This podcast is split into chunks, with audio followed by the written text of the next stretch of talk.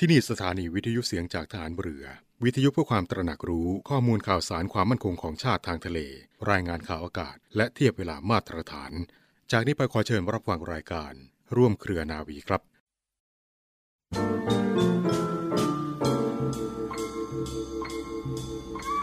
ทุกคนจำเป็นต้องหมั่นใช้ปัญญาพิจารณาการกระทำของตนให้รอบคอบอยู่เสมอ ระมัดระวังทำการทุกอย่างด้วยเหตุผล ด้วยความมีสติ และด้วยความรู้ตัว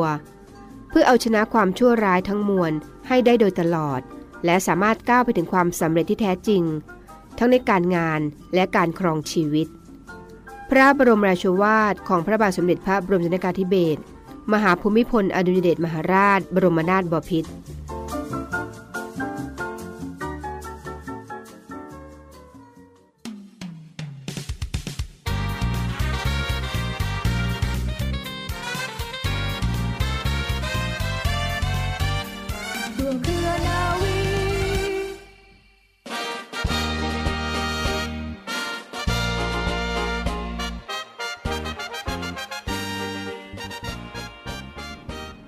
วัสดีคุณผู้ฟังทุกท่านค่ะ ขอต้อนรับคุณผู้ฟังทุกท่านเข้าสู่รายการร่วมเครือนาวี กับเรื่องราวสาระความรู้และข่าวสารที่นำมาฝากคุณผู้ฟังกันเป็นประจำทุกวัน วันนี้เดี๋ยวกันเช่นเคยนะคะ กับดิฉันเรือโทหญิงบรรณิสราเกิดผู้ค่ะสำหรับเรื่องเล่าชาวเรือในวันนี้นะคะ คุณผู้ฟังมีเรื่องราวที่น่าสนใจของพระประวัติพระเจ้าวรวงเธอ พระองค์เจ้าอาทิตยาธรกิติคุณ มาฝากคุณผู้ฟังกันค่ะ พระเจ้าวรวงเธอ พระองค์เจ้าอาทิตยาธรกิตติคุณ ประสูติเมื่อวันที่ 5 พฤษภาคม พุทธศักราช 2527 ทรงเป็นพระธิดาองค์เล็กในสมเด็จพระเจ้าน้องนางเธอ เจ้าฟ้าจุฬาภรวลัยรักษ์อัครราชกุมารี กรมพระศรีสว่างควัตวรขัติยราชนารีมีพระเชษฐภคินีหนึ่งพระองค์ค่ะ คือพระเจ้าวรวงเธอ พระองค์เจ้าสิริภาจุฑาภรณ์ พระองค์ทรงเป็นพระราชนัดดาในพระบาทสมเด็จพระบรมชนากาธิเบศรมหาภูมิพล อดุญเดชมหาราช บรมนาถบพิตรและสมเด็จพระนางเจ้าสิริกิติ์พระบรมราชินีนาถพระบรมราชชนนีพันปีหลวง ทั้งยังทรงเป็นพระภาคีนัยในพระบาทสมเด็จพระเจ้าอยู่หัวในหลวงรัชกาลที่ 10 ด้วยนะคะ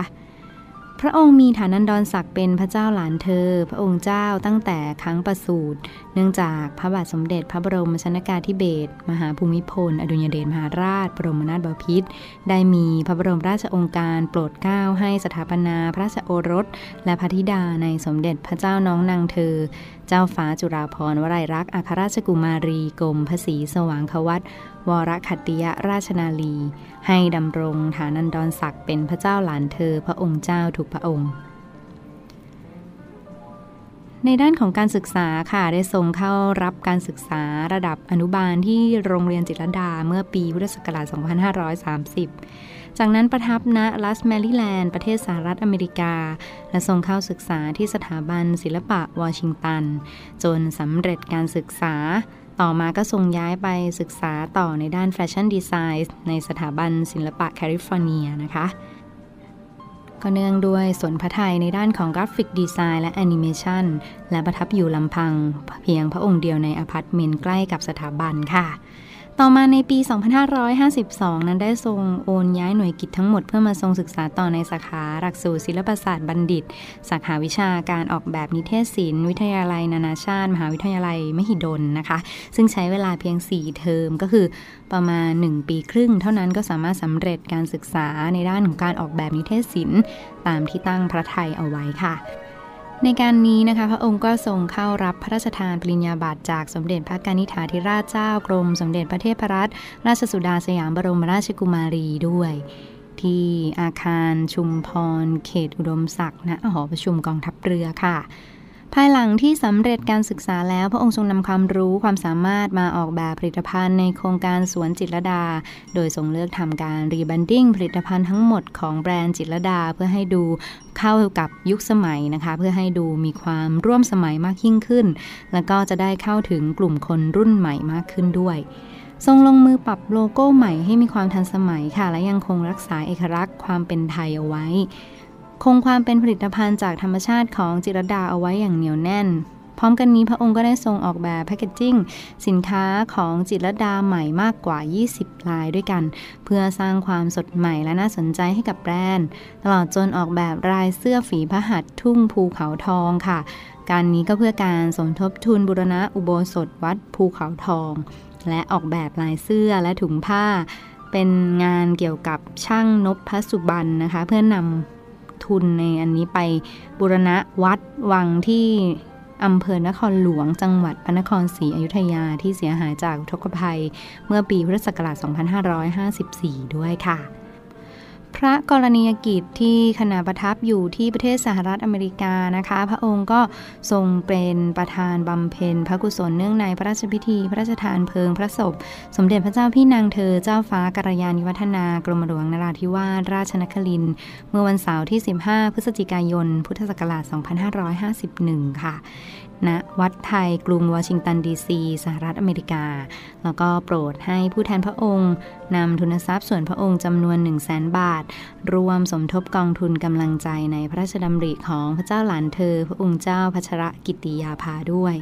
ทั้งนี้นะคะพระองค์ทรงประกอบพระกรณียกิจเกี่ยวกับศิลปะพระพุทธศาสนาและโครงการเกษตรตัวอย่างในพระดำริที่จังหวัดสุรินทร์ค่ะ น้อมนำปรัชญาเศรษฐกิจพอเพียงของพระบาทสมเด็จพระบรมชนกาธิเบศรมหาภูมิพล อดุลยเดชมหาราช บรมนาถบพิตรมาปรับใช้ในโครงการการเกษตรส่วนพระองค์ด้วยค่ะ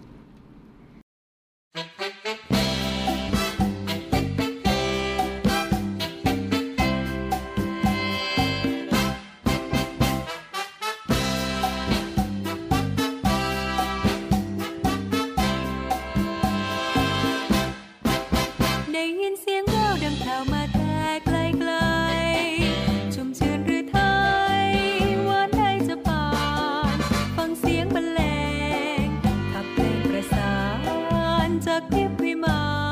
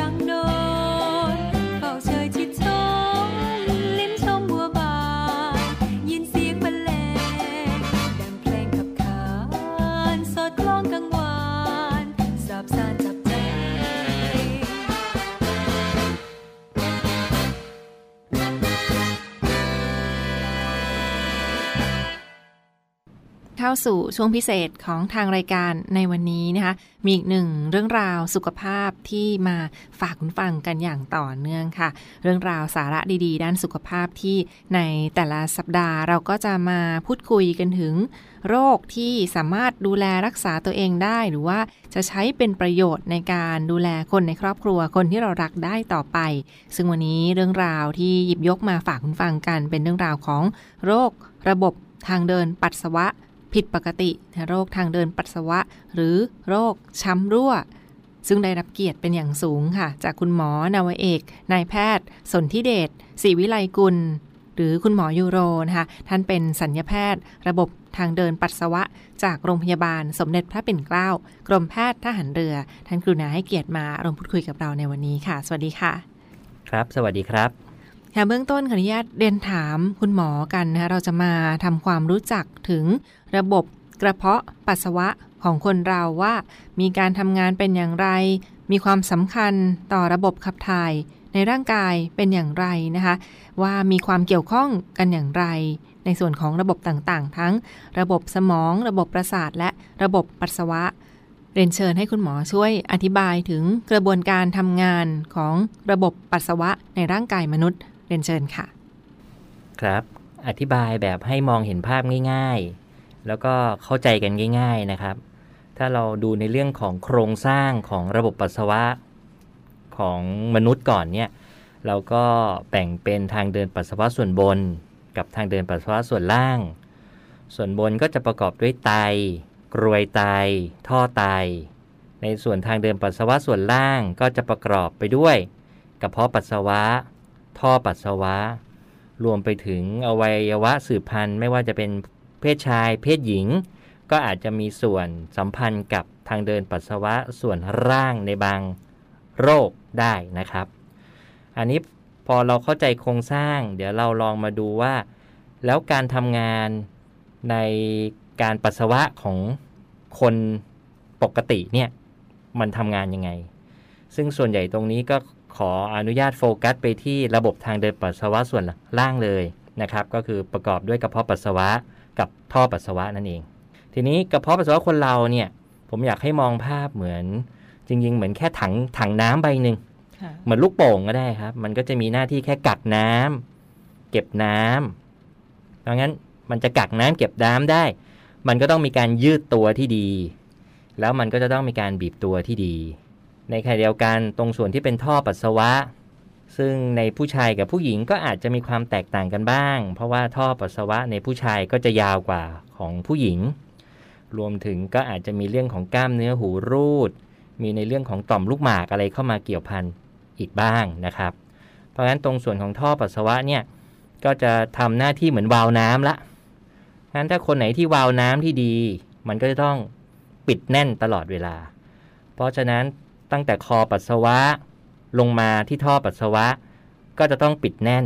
ได้นะครับเพราะฉะนั้นคือระบบคร่าวๆเกี่ยวกับการปัสสาวะหนึ่งครั้ง ทีนี้มันก็ไม่ใช่ทำงานแค่นี้ครับ เพราะว่าร่างกายของมนุษย์เราทั้งระบบเนี่ยมันก็คงจะต้องมีส่วนสำคัญก็คือเรื่องของระบบสมอง เพราะฉะนั้นขบวนการปัสสาวะหนึ่งครั้งเนี่ยผมบอกว่าสมองเป็นตัวสั่งการใหญ่ ไขสันหลังของเราเปรียบเสมือนสายไฟใหญ่ ที่จะต้องนำกระแสประสาทผ่านลงมา แล้วก็จะต้องมีสายไฟย่อยที่ออกมาจากไขสันหลัง วิ่งไปที่กระเพาะปัสสาวะ วิ่งไปที่หูรูดหรือท่อปัสสาวะ นี่คือกระบวนการที่เกิดขึ้นแบบครบวงจรใช่ไหมครับ ในขณะเดียวกัน มันก็จะมีขาขึ้นด้วย เพราะฉะนั้นพอเราลองนึกถึงตัวเองฮะเวลาเราปวดปัสสาวะกระเพาะปัสสาวะเรายืดถึงจุดจุดหนึ่งเนี่ยมันก็จะส่งกระแสประสาทวิ่งตามไขสันหลังไปที่สมอง สมองส่วนหนึ่งก็รับรู้ว่าโอ้เต็มแล้วก็ส่งผ่านอีก part เอ่ออีกส่วนหนึ่งลงมาผ่านตามไขสันหลังเช่นกัน แล้วก็บอกว่าโอเค บีบตัวนะกระเพาะปัสสาวะ ท่อปัสสาวะคลายตัวนะ นี่ก็จะครบวงจรการปัสสาวะหนึ่งครั้งที่สมบูรณ์แบบครับค่ะนั่นก็เป็นเรื่องราวการทำงานของระบบกระเพาะปัสสาวะ ดังที่คุณหมอได้กล่าวไปฟังคะซึ่งก็จะแบ่งออกเป็นทั้งสองส่วนใหญ่ ๆ ด้วยกัน รวมทั้งก็จะมีความเกี่ยวเนื่องกับระบบประสาท ระบบสมอง ในร่างกายนะระบบประสาทที่ใช้ในการสั่งการและระบบสมองสั่งการในร่างกายผ่านมายังกระเพาะปัสสาวะต่างๆ ดังนั้นถ้าส่วนใดส่วนหนึ่งผิดปกติไป หรือเสียหายไปก็อาจจะส่งผลกระทบต่อวงจรของร่างกายได้เช่นเดียวกันค่ะ และทีนี้ค่ะขออนุญาตมาพูดคุยกันถึงอีกหนึ่งอาการของโรคจากกระเพาะปัสสาวะ หรืออาการช้ำรั่ว เหล่านี้นะเป็นอีกหนึ่งความผิดปกติของกระเพาะปัสสาวะ ปัสสาวะเล็ด เช่น ไม่สามารถกั้นปัสสาวะได้เหมือนคนปกติ หรือปัสสาวะออกมาแบบไม่รู้ตัว น้ำปัสสาวะไหลออกมาเป็นครั้งคราว หรือตลอดเวลา กั้นไม่ได้เหล่านี้ค่ะ ก็เรียนถามคุณหมอว่าถึงอาการช้ำรั่ว จริง ๆ แล้วคือความผิดปกติอย่างไรและเมื่อไรควรจะไปหาคุณหมอเรียนเชิญค่ะ คำถามที่ว่าเมื่อไรควรมาหาแพทย์เนี่ยผมว่าจากประสบการณ์ที่ทำงานอยู่ตรงเนี้ยผมว่าคนไทยเรามีปัญหานิดนึง คือพอมีปัญหาอย่างเงี้ยค่อนข้างจะอาย ค่อนข้างที่จะกว่าจะตัดสินใจมาพบแพทย์เนี่ยบางทีก็ปล่อยให้มันเนิ่นนาน หรือบางทีตัวโรคมันก็ดูแย่มากขึ้นกว่าที่ควรจะเป็นนะครับ เพราะฉะนั้นผมว่าปัญหาหลักตรงนี้ก็คือเมื่อไหร่ควรมาพบแพทย์ ก็คือลดความอายค่ะของตัวเองลงให้ได้ก่อน แล้วก็ มาปรึกษามาคุยกันนะครับคำถามต่อมาว่าผิดปกติที่ตรงไหน ก็เหมือนที่อธิบายไปก่อนหน้านี้นะครับ ก็คงอยากให้มองโฟกัสแค่ 2ส่วนก็คือ 1 ตัวกล้ามเนื้อกระเพาะปัสสาวะ อาจจะมีปัญหาในการกักน้ำเก็บน้ำพอมันกักน้ำไม่ได้ หรือเก็บน้ำยืดตัวไม่ได้ ก็ทำให้คนคนนั้นปัสสาวะบ่อย คนหรืออาจจะทำให้เกิดการกั้นปัสสาวะไม่ได้ก็ได้เช่นเดียวกัน หรือส่วนที่ 2 ก็ตรงหูรูดหรือท่อปัสสาวะเนี่ยครับค่ะก็เปรียบเสมือนวาล์วน้ำเหมือนที่บอกงั้นถ้าวาล์วน้ำเราไม่ดี มันก็จะทำให้เกิดการรั่วซึมของน้ำปัสสาวะออกมาได้เช่นกันครับ นั่นก็เป็นอาการช้ำรั่วนะที่คุณหมอได้กล่าวไป ดังเช่น อาการปัสสาวะเล็ด ปัสสาวะราด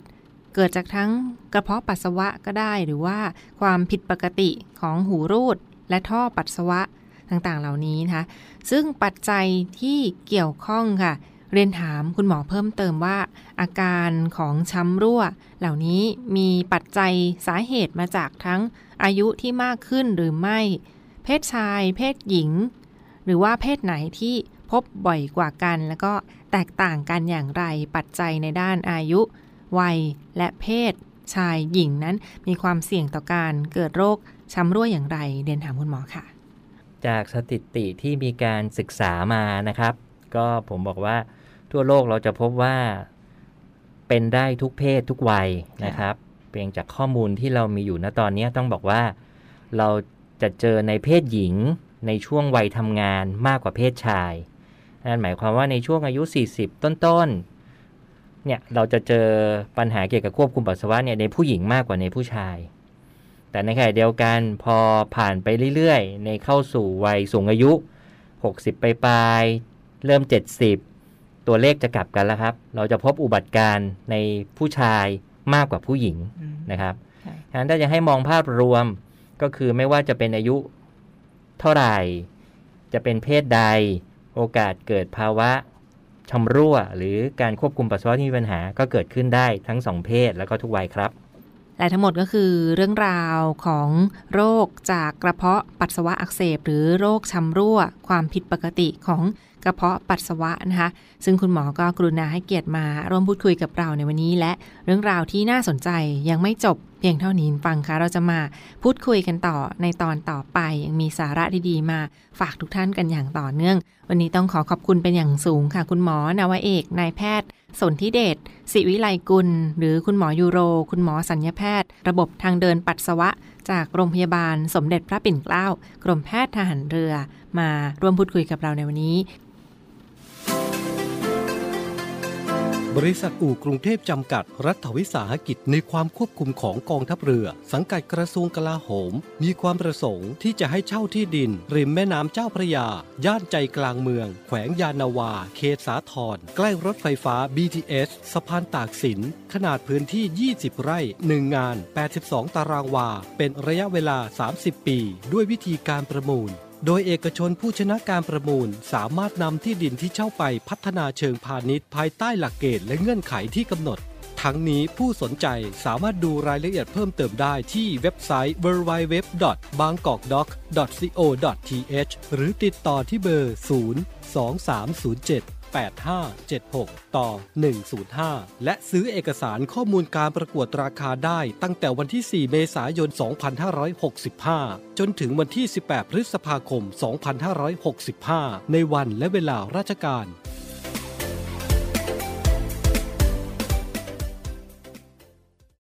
ต่อเนื่องกันในช่วงนี้กับอีกหนึ่งข่าวสารประชาสัมพันธ์มาฝากคุณฟังกันนะคะ เรียกได้ว่าสำหรับท่านใดที่สนใจงานเดินวิ่ง รักษาสุขภาพ งานเดินวิ่ง การกุศลกันในครั้งนี้นะคะมีอีกหนึ่งกิจกรรมที่น่าติดตามมาฝากกันอย่างต่อเนื่องค่ะเรียกได้ว่าเป็นกิจกรรมใหญ่อีกครั้งหนึ่งอีเวนต์งานเดินวิ่ง เทิดพระเกียรติ 99 ปี วันอาภากรนางงานเดินวิ่ง เทิดพระเกียรติ 99 ปี วันอาภากรค่ะ ชิงถ้วยรางวัลพระราชทาน สมเด็จพระกนิษฐาธิราชเจ้า กรมสมเด็จพระเทพรัตนราชสุดา สยามบรมราชกุมารีมาด้วยนะในครั้งนี้ก็เป็นกิจกรรมดีๆ ที่น่าติดตามมากเลยทีเดียวสำหรับงานเดินวิ่ง 99 ปี วันอาภากร จัดโดยในส่วนของหน่วยบัญชาการนาวิกโยธินกองทัพเรือค่ะกำหนดจัดกิจกรรมในวันอาทิตย์ที่ 8 พฤษภาคม 2565 นี้นะคะ ก็จะไปจัดกันที่กองบัญชาการหน่วยบัญชาการนาวิกโยธิน ค่ายกรมหลวงชุมพร อำเภอสัตหีบ จังหวัดชนบุรี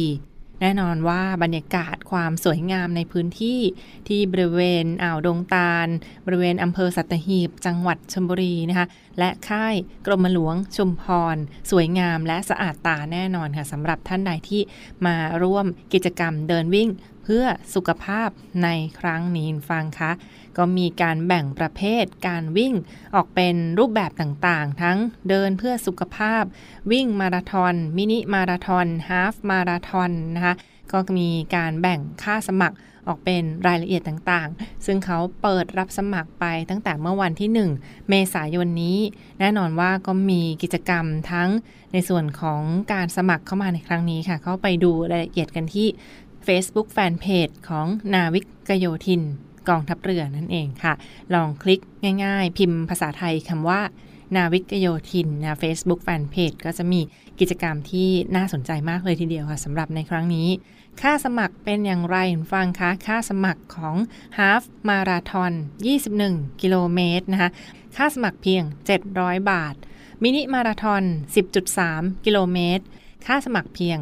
500 บาทนะคะ และประเภทเดินฟันรันเพื่อสุขภาพ หรือว่าฟันรัน 5 กิโลเมตร และเดินเพื่อสุขภาพ 3 กิโลเมตร ค่าสมัครเพียง 400 บาทค่ะ ซึ่งบรรยากาศสถานที่จัดงานก็เต็มไปด้วยความอุดมสมบูรณ์ ความสวยงามของริมฝั่งท้องทะเลไทยนะท่านใดที่สนใจประเภทวิ่งตามความถนัดหรือว่าตามสุขภาพของเราสมรรถภาพของเราสนใจ สาขาไหนก็ลองสมัครเข้าไปได้การวิ่งทั้ง ฟันรัน มินิฮาฟมาราทอนแล้วก็ฮาฟมาราทอนนะคะ21 กิโลเมตร 10.3 กิโลเมตร และ 5 กิโลเมตร หรือ 3 กิโลเมตรค่ะ แน่นอนว่าความสวยงามของอำเภอสัตหีบจังหวัดชลบุรีนะคะก็จะวิ่งผ่านเส้นทางของกรมหลวงชุมพร หรือว่าค่ายกรมหลวงชุมพร บริเวณแหลมปู่เจ้านะแล้วก็จะผ่านไปยังอนุสรสถานราชนาวิกโยธิน และผ่านไปยังศาลกรมหลวงชุมพรนะคะและต่อด้วยพระอนุสาวรีย์หน้ากรมของหน่วยบัญชาการนาวิกโยธิน และกลับมาที่ด้านหน้าของพระอนุสาวรีย์บริเวณกองบัญชาการฐานทัพเรือสัตหีบค่ะ แล้วก็จะมีจุดกลับตัวที่เส้นทางเดินวิ่งนะที่สุดถนนท่าเทียบเรือแหลมเทียนค่ะ เมื่อกลับตัวเรียบร้อยแล้วก็จะวิ่งผ่านไปยัง พระอนุสาวรีย์หมอพร ด้านหน้าโรงพยาบาลอาภากร เกียรติวงศ์อำเภอสัตหีบ จังหวัดชนบุรีนะคะเรียกได้ว่าก็เป็นประเภทของฮาฟมาราทอนที่จะวิ่งผ่านเส้นทางต่างๆ ในครั้งนี้ค่ะ กิจกรรมรายละเอียดในครั้งนี้เข้าไปดูรายละเอียดกันได้ฟังค้างงานเดินวิ่ง 99 ปี วันอาภากร ชิงถ้วยรางวัลพระราชทาน สมเด็จพระกนิษฐาธิราชเจ้า กรมสมเด็จพระเทพรัตน ราชสุดา สยาม บรมราชกุมารีนะคะเปิดรับสมัครกันแล้ว แล้วก็ดูรายละเอียดกันด้วย อาจจะเต็มเร็วนิดนึง ดังนั้นก็ต้องรีบคลิกเข้าไปดูรายละเอียดกันค่ะ มีแบ่งรางวัล แบ่งกลุ่มอายุ ทั้ง 6 กลุ่มอายุด้วยกันนะ ดังนั้นก็แบ่งตามประเภทต่างๆ กันด้วย คลิกเข้าไปสมัครกันได้ หรือว่าการตรวจและก็การมีตั้งจุดคัดกรองโควิด -19 ป้องกันโรคโควิด -19 กันอย่างเคร่งครัดด้วยเช่นเดียวกันนะคะดังนั้นก็เข้าไปดูรายละเอียดกันได้สำหรับกิจกรรมเดินวิ่งการกุศลในครั้งนี้ 99 ปี วันอาภากรของหน่วยบัญชาการนาวิกโยธินกองทัพเรือ วันอาทิตย์ที่ 8 พฤษภาคมนี้ สนใจเข้าไปดูรายละเอียดกันได้ที่ Facebook Fanpage ของนาวิกโยธินค่ะ